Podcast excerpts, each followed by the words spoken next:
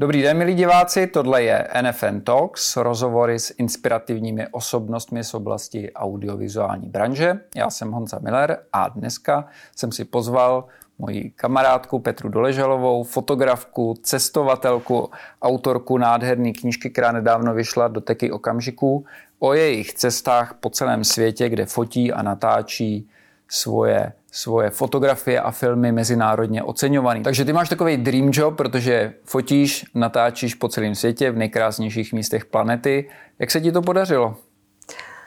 Já nevím, jestli je to dream job, protože jobů mám spoustu a tento je spíš dream life. protože jsem následovala svou zvědavost, já myslím.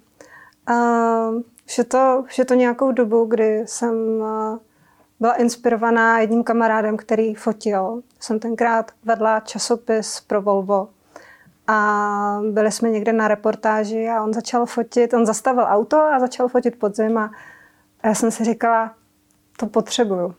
No a za týden jsem si koupila foťák, začala jsem fotit a zjistila jsem, že tady ty procházky a, a vlastně to zastavení a, a, a tu krásu v přírodě potřebuju pro to, aby mi bylo v životě líp a následovala jsem to a tak jsem se začala trošku učit. Přihlásila jsem se do jednoho pěkného kurzu Fotolifeu, který vedl Honza Karbusický. Zamilovala jsem se do focení a hlavně do přírody. A začala jsem cestovat. A tím, že jsem dělala tenkrát pro automobilku, eh, která má sídlo na severu a jezdila jsem na sever, byla jsem, byla jsem úplně eh, v severní části Norska, Švédska, tak jsem zjistila, že tady ta krajina má do sebe něco nebo má tam něco magického, co mě naprosto přitahuje. A potom jsem se tam začala vracet sama ve svým volnu, ve své, dovolen, o své dovolené. A začala jsem jezdit fotit a, a hrála jsem si. A protože jsem dělala ten magazín, tak jsem začala i psát. Zajímalo mě to. Začala jsem vlastně re, dělat reportáže.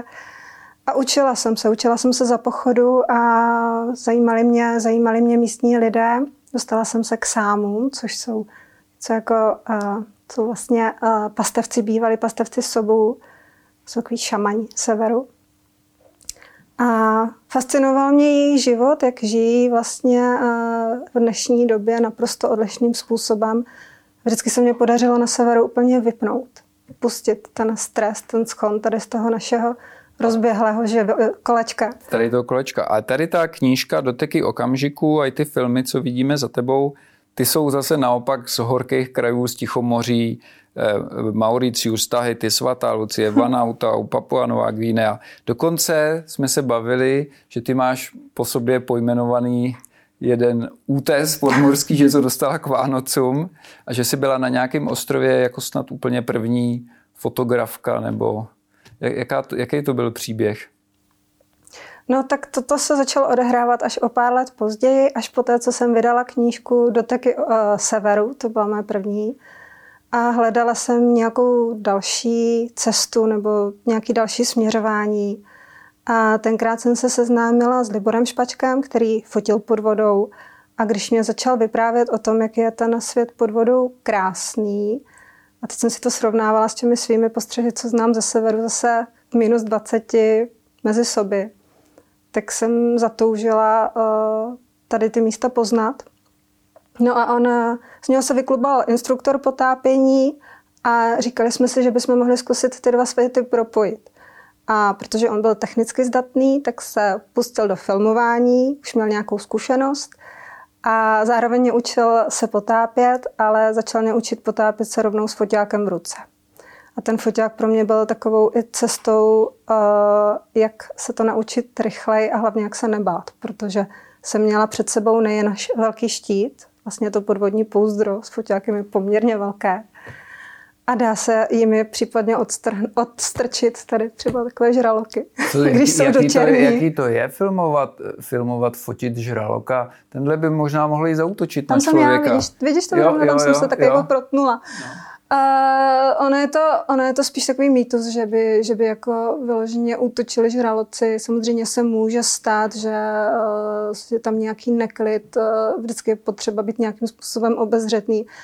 Nicméně, jakožto začátečník jsem měla v hlavě obraz čelistí a podobných výjevů, který uh, v nás budí strach. a obavy jsem měla a moje první setkání se žraloky trvalo asi hodinu a byla jsem přesně v jejich kruhu, kde se kolem nás vlastně takhle točili dokola. Bylo to uh, na Tahiti, uh, na ostrově Morea byli to žraloci citronoví, kteří měli asi tak 3,5 až 4 metry. A já jsem byla strašně ráda, že mám uh, kromě mého badyho Libora u sebe i biologa a jeho průvodce, který nám hlídal záda.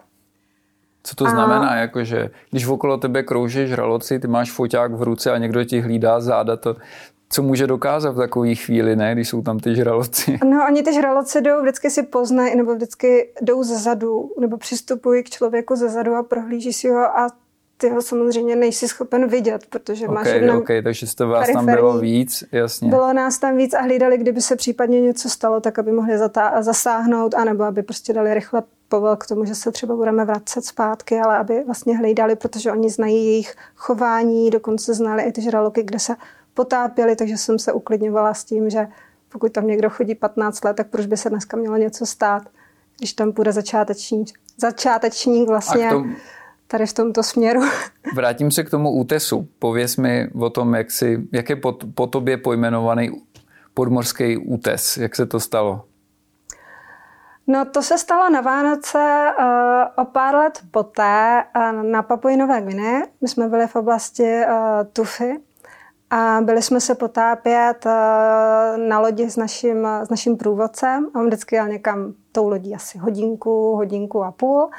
No, tak zavolal, tak se jdeme potápět, tak byl to moc krásný útes, si pamatuju, želvy a, a hejna, hejna menší žraloků a obrovské nádherný korály tam byly. A když jsme vylezli potom na, ostro, na loď, tak on říkal, tady ten útes ještě nikde není v mapách a jak chcete, aby se jmenoval.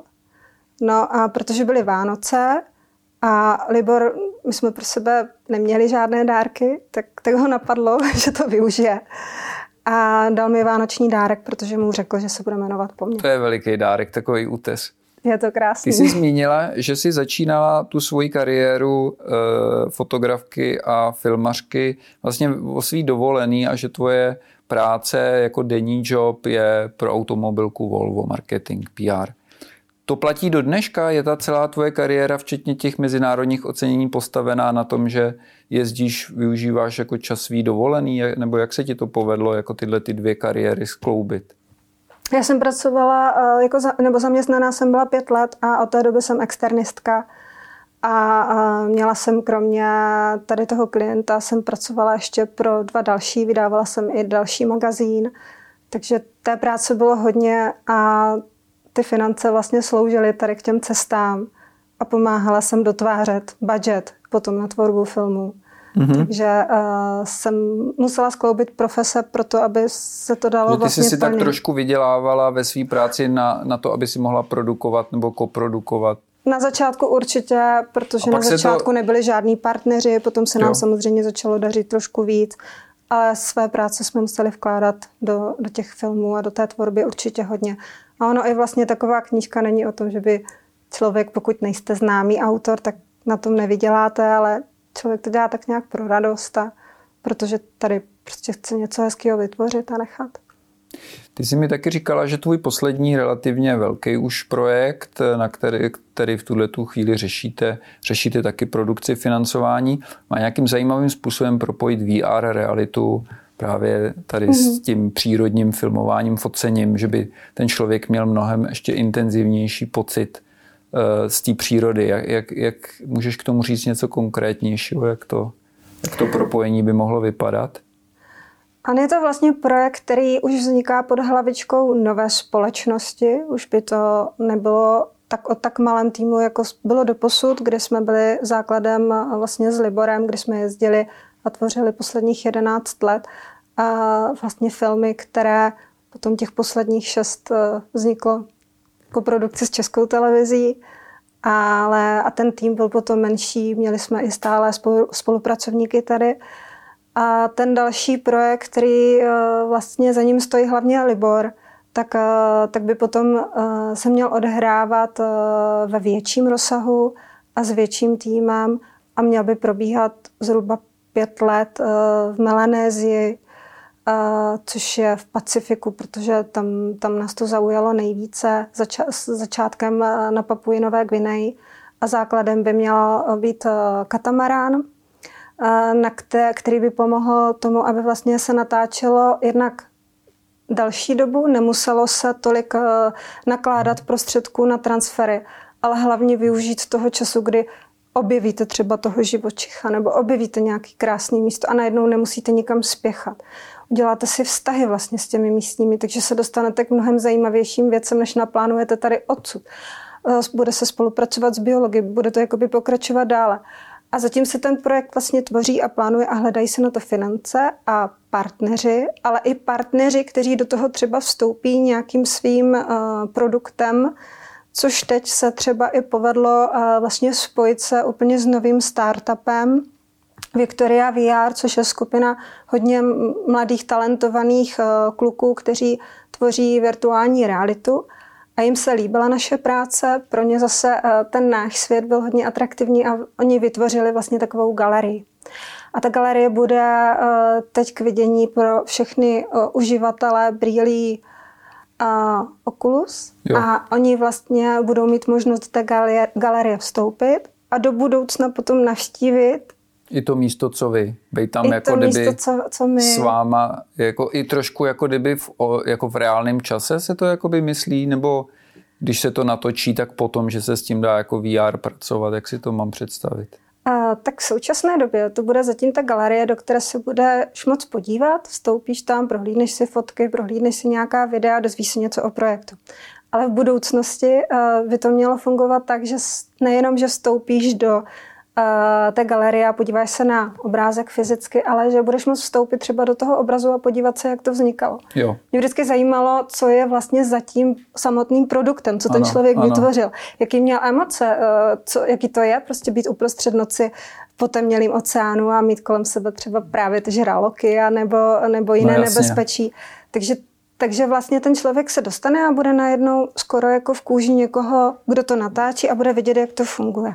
Já jsem tohleto zažil teda v oblasti počítačové grafiky, když jsme byli se synem nedávno na VR festivalu v eh, Umpromu a Tračeve UT. A ten zážitek, jako byť to byl jenom kreslený, jako nebo teda grafika, ale ten podmorský, že tam je taková velká oblůda, tak ten byl teda jako naprosto, naprosto zásadní. To jsme si jako se synem oba dobře pamatovali, takže dovedu si představit, že ten moment, kdy si nasadíš VR brýle a uvidíš uvidíš před sebou velrybu nebo delfíny, nebo prostě hmm. je, je, úplně, je úplně fantastický, takže to doufám, že se vám jako podaří. Díky.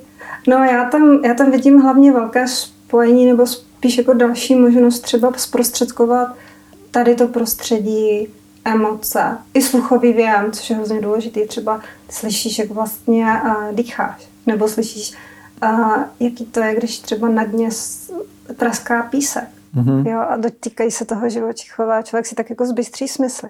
Tohle všechno bude možno vlastně skrz tu virtuální realitu předat tomu člověku. Mm-hmm. A teďka mojím přáním a určitě na tom budeme pracovat, je, aby se toto dostalo třeba k lidem, kteří nemůžou chodit, nebo jsou staří a už se nikam mm-hmm. nedostanou. Mm-hmm. A najednou budou moct mít tyto věmy a mít ty stejné emoce a vlastně jim třeba doneseme trošku do toho světla, do toho života. A to je jedna z těch věcí. A pak určitě, co si myslím, že co bude určitě zajímavý, tak to nabízí třeba prostor pro zprostředkování nějakých poznatků a zážitků a taky důležitých třeba sdělení uh, biologů, kteří budou na palubě. Oni vyjádřili uh, vlastně zájem tam s námi působit. Máme už slíbené nějaká, nějakou takovou podporu, že dostaneme právě občas k dispozici vědce, kteří nás tam nejenom provedou, ale budou i takovými průvodci v těch filmech. Budeme moct uh, se věnovat i, i edukaci, takže nejenom vlastně té kráse, kterou chceme zprostředkovat, ale i zajímavým a důležitým poznatkům, zvlášť v dnešní době a vlastně v té virtuální realitě ten člověk bude moct eh, třeba vidět kousek z toho setkání a pak se dozvědět víc eh, v jiném kanálu, třeba, třeba na YouTube, na online, ve na filmu, YouTube. poslat dotazy. Tam se nabízí tolik možností, hmm. které v současné době si neumíme vůbec představit. Hmm. Zatím se to rozvíjí a je to taková... Přiblížit tu přírodu opravdu jako, hmm. na, jako, jako na, na živo co nejvíc. Hmm. Je, je nějaký trh, jako mezinárodní trh přírodních dokumentárních filmů? Jsou nějaký investoři, jsou, je nějaká možnost, když už má člověk nějaký jméno, už se prostě umístil někde se svýma filmama, aby si jakoby zažádal o peníze, nebo se to, je to třeba z těch soukromých peněz, nebo jsou i nějaký granty, nějaký nadace, jak se to financuje? Těch možností je spousta, my je právě v současné době proskoumáváme a jsme v jednání a jsou třeba nadace a jsou zatím hodně často i jednotlivci, kteří chtějí pomoci právě takovým projektům, a protože se jim líbí ten rozsah a přesah a, a máme, dejme tomu, nějaké reference právě, jak z těch si zmiňoval ty festivaly nebo, nebo ty filmy. A ty schání zase finance na ten projekt, takže uh, určitě ty možnosti jsou, ale spíš opravdu ve světě aspoň podle naší zkušenosti a tam teďka vstupujeme do jednání mm. a, a tady odsud vlastně asi ta podpora bude taky nějaká větší. Když eh, člověk vyhraje, eh, vyhraje nějakou cenu na Mezinárodním festivalu dokumentárních filmů, eh, musí si pro tu cenu dojet na vlastní náklady nebo nějaký festivaly na této úrovni, to znamená, není to festival řekněme v Cannes jako raných filmů, ale v této branži, jak, jak, to, jak, jak, to je, když třeba vyhrají San Francisco, ale musí si tam jako na svý náklady doletět nebo už tě zvou a zaplatí ti tu cestu? Většinou si tam musíš doletět. Ty letenky si musíš koupit a festivaly tady toho větší, těchto větších měřítek potom nabízejí ubytování, mají často hodně hezký fo- program, jsou často propojený a potkáš třeba... se tam ostatníma, že jo, to je důležité. To je důležité pro spolupráci. My jsme se takhle seznámili třeba s kameramanem ze z Portugalska, který s námi letěl a s dalšími lidmi, kteří nám potom pomohli. Přednášeli jsme na, univo, na univerzitě v New Yorku, právě na přírodovědecké fakultě a odsud máme právě i zájemce ze stran právě vědců, kteří by se chtěli přidat. Takže to jsou, je to důležité na ty kontakty, na ty styky a taky na to vidět, jak ty ostatní lidi vlastně fungují a produkují svou práci. Je to strašně zajímavé. Já jsem vždycky ty cesty měla ráda, protože to bylo ne, neuvěřitelně kreativní prostředí. A vždycky jsme navázali nějakou novou, nějaké nové vztahy a inspiraci.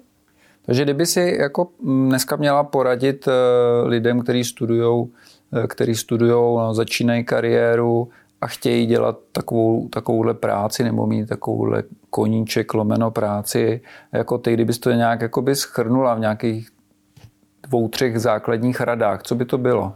Co bys těm lidem řekla? Aby věřili svému snu, to je strašně důležité. I když ten sen vypadá třeba na první pohled nedostupně, tak uh, musí mít tu vizi a tvořit si.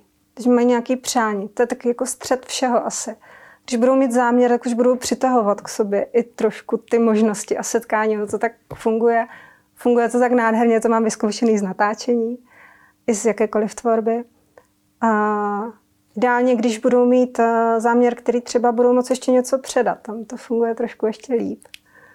To jsou takové cesty. A je dobrý se zajímat o to, co dělají ostatní, inspirovat se i v místech, které nejsou třeba filmové. Hledat tu inspiraci out of the box, zajímat se nebo mít dobrý příběh. To je taky důležitý. Když se natáčí příroda, tak ten příběh nemůžete mít dopředu až tak nachystaný a nemůžete mít až tak do detailu vypracovaný scénář, nebo můžete, ale přijedete a ono je to všechno úplně jinak. Přijde cyklon, pod vodou není vidět, nebo ty tvorové, který, na který se těšíte, tak prostě se na vás tam nepřijdou podívat, nebo dostanete nabídku dostat se úplně do nových oblastí, což se nám povedlo nejenom, nebo na Papue Nové Gvine, třeba s krokodýlím rituálem a na mnoha jako dalších místech. Takže mít takovou otevřenou hlavu o tom, že třeba ten záměr, který jste měli, tak může být úplně jiný a být v té, v té době vlastně v kůži nejenom toho tvůrce, ale i, i, i dobrodruha. To je vlastně na tom jako úplně to nejhezčí, že to, že to vlastně chcete prožívat. Jo, jo. Že to není, že se, nesmíte se soustředit, že to je profese a že to teďka prostě musí být a musí to být, ale berte to jako učební proces. Jo. Jako něco, co vlastně prožíváte a dostáváte zpětnou vazbu. Skvělý. Ještě mám poslední otázku, která půjde k eh, tomu, k té, části tvé kariéry, která se týká korporátních klientů nebo korporátu. Zmínili jsme to Volvo, což eh, není žádná skrytá reklama, ale je to, je to firma, která je, která je známá s špičkovým designem a i tou audiovizuální kulturou. Řekni mi, jak, jako kdyby si tak schrnula, jak, jak Volvo pracuje s obrazem a zvukem při, při svých propagačních materiálech? A určitě to není a nikdy nebylo jenom o produktech. A to je strašně znát nejenom vlastně u Volvo, ale i u, u jiných silných značek nebo takových těch ikonických, který mají a, atraktivní příběh, atraktivní design a hlavně chytrou klientelu. Vždycky pracuje s emocemi. Pracuje hodně se světlem. Ono je to dáno i tím, že severani mají málo světla. Tak si s tím a víc vyhrajou. dokážou si s ním i víc vyhrát. A je to vidět nejenom v architektuře, v autech, v interiérech, ale i třeba s tím, jak je stvárněný ten příběh, jak je zachycená vlastně ta reklama, jak je zachycená video. Vždycky je tam nějaký silný lidský příběh, emoce. Někdy musím přiznat, že někdy až tak silný, že nám hrknou třeba slzy, když to poprvé vidíme.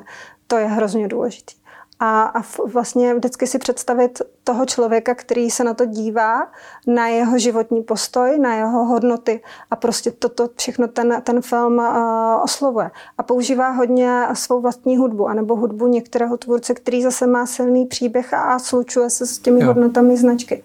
A nebo, neboj, se, neboj se jít zase kousíček dál, proto vlastně Volvo i pravidelně vyhrává svými, se svými klipy na různých festivalech protože jde kousíček dál, než to zkusilo předtím a vlastně posouvá ty možnosti toho vyprávění i té vizuální, vždycky klidnější formy, to je tam taky společné. Používá hodně zase barvy, které uh, evokují sever a které se potom vlastně prolnují nebo prolínají i v tom produktu. To zajímavé, tohleto, tohleto prolnutí všech těch podpravových aspektů, který se slijou pak do nějakého mixu. A přesně samotného mě to fascinuje, jak, jak, ty, jak ty reklamy jsou všechny tak nějak stejný, přitom, přitom každá jiná. Moc děkuju, bylo to moc zajímavý, věřím, že pro spoustu diváků inspirativní a že zkusí jít cestou jako ty. Já děkuji za pozvání a vám diváci a milí tvůrci přeji, aby vaše cesty byly krásné a naplňující.